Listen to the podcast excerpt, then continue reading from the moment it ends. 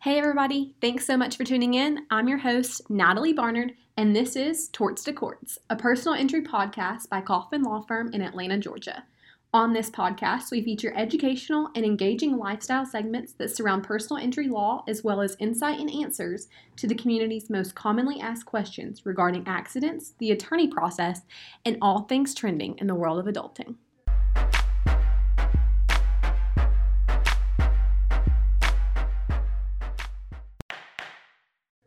My name is Natalie Barnard, and I'm the digital content creator for Kaufman Law here in Atlanta. Today, we are welcoming Major Dan Rasmussen from the Atlanta Police Department to discuss what the city can expect with the Super Bowl coming to town on February 3rd. So, to start off, Dan, will you just introduce yourself and let us know your role?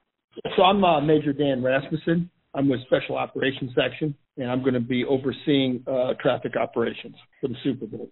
Well, we are so glad to have you with us on Torts to Courts. We're really excited to just get all this information out there. I think it's super important for everyone to know what to expect with the Super Bowl coming to town. It's an exciting time for sure. So, can you just go ahead and tell us how prepared Atlanta is for the Super Bowl and the events surrounding the big game? We're very prepared. We have great partnership with State Patrol, with GDOT, with mm-hmm. the traffic engineers.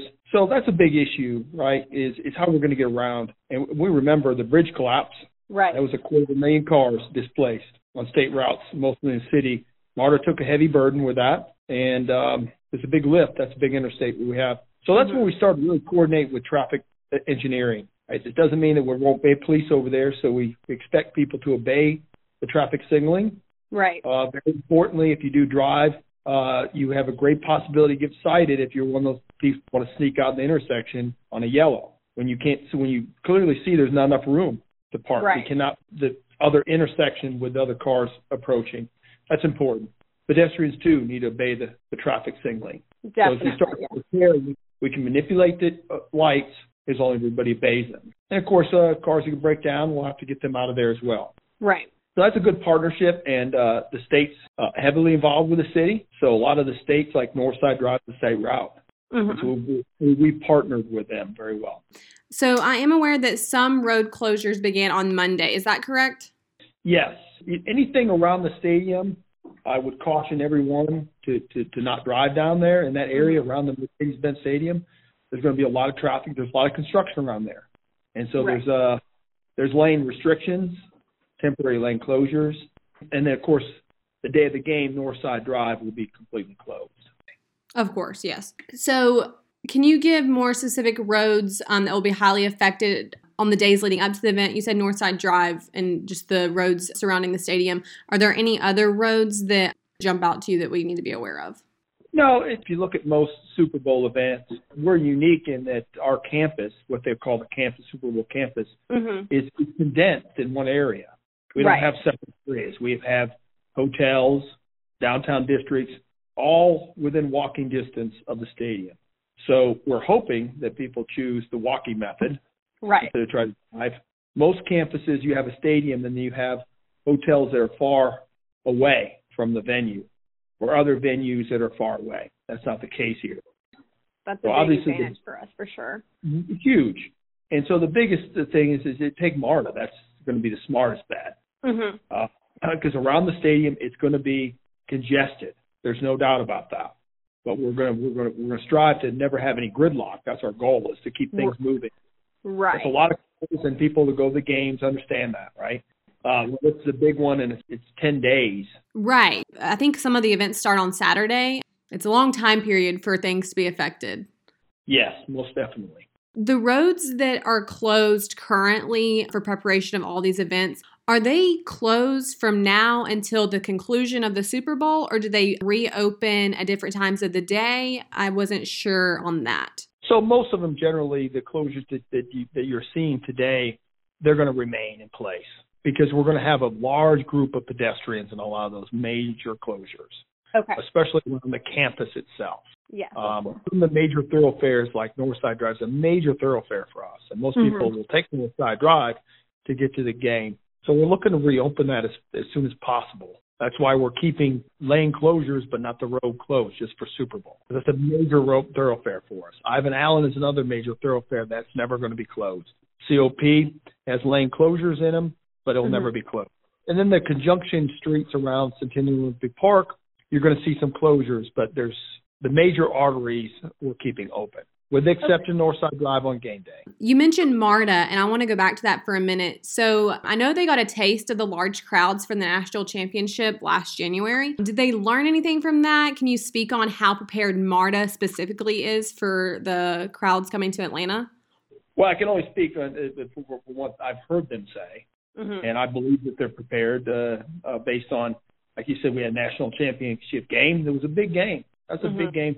Uh, Georgia and Alabama is a huge undertaking. Yes, and for sure. A lot, a lot of folks um, coming down here. So I, I I believe they're prepared. I'd have to say, but you know, I'm not. I don't work for MARTA, but they've they've been in in the Super Bowl talks since the very beginning. You said that you guys are wanting people to take the walking route if possible and MARTA. Are there any other forms of transportation that you guys are hoping for people to take? Is Lyft and Uber an option? Yes. So rideshare is an option. Uh, I would always suggest I would park on the outskirt of the forum. Mm-hmm. Obviously, no one's going to drive as close as they think with most games. Right. Uh, that we're going to we're going to cordon that off. So campus is a little bigger than a normal football game, based on some of the NFL requests. Also, there's a the hotels are completely occupied, right? Mm-hmm. And that's why rideshare is a better option. And if you can park a little bit away and walk to, to the different events, it'd be a great option. Perfect. I just wanted to get that confirmed. And I just want everyone to be as prepared as possible for this because it's a big time for Atlanta for sure. So, just from your standpoint, what would you say is your biggest concern regarding the events leading up to the game and the game itself? I, I don't have any major concerns, but we, mm-hmm. there's always a concern of the unknown. Right. So we have two teams and how many people come uh, outside of the people that occupy hotels already. They're, they're mm-hmm. completely um, how many people bring cars? I would have to think that most people aren't going to drive; they're going to fly. Right. But I don't know for sure. We're, we're intuitive, but not psychic.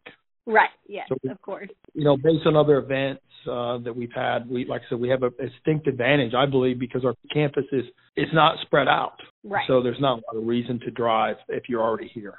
I think that that's awesome too for us for such a big event is that we have this new stadium that's it's just making everything hopefully a lot more easier with everything being right there in one area.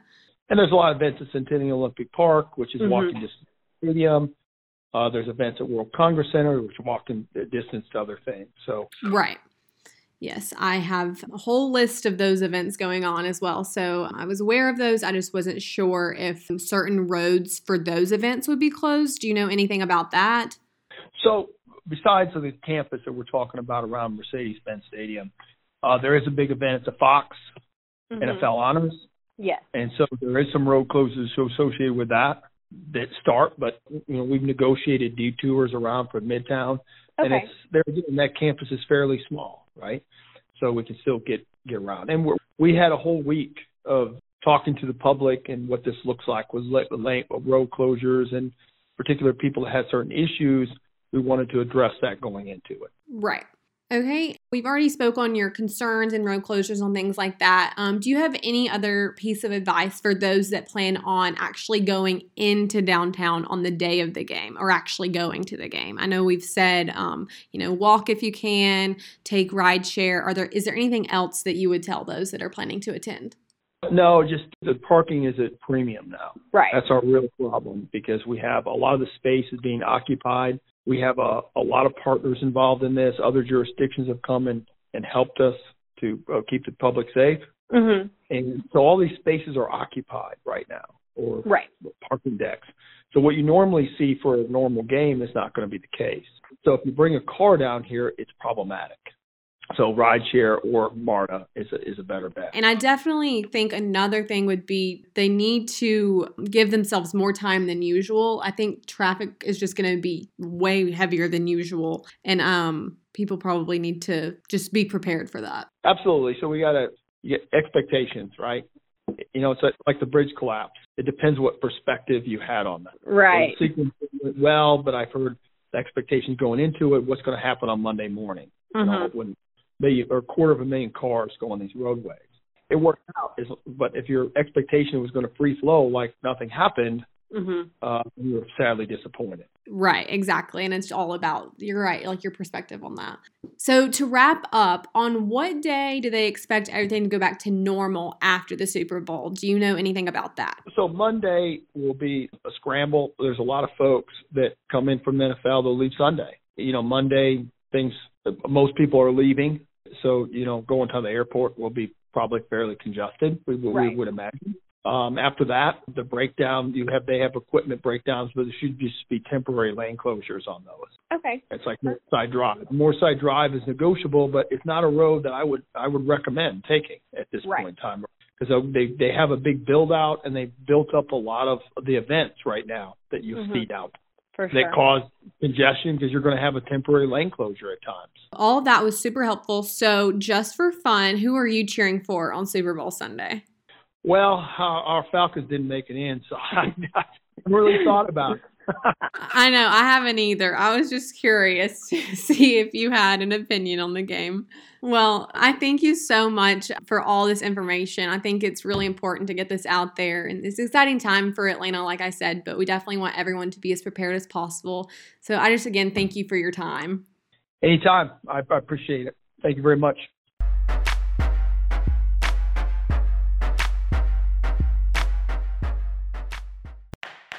That's all for today, guys. Thank you so much for tuning in to this episode of Torts to Courts, a personal injury podcast by Kaufman Law here in Atlanta. Be sure to keep up with us on social media, and for more info about the firm, visit www.injury.law.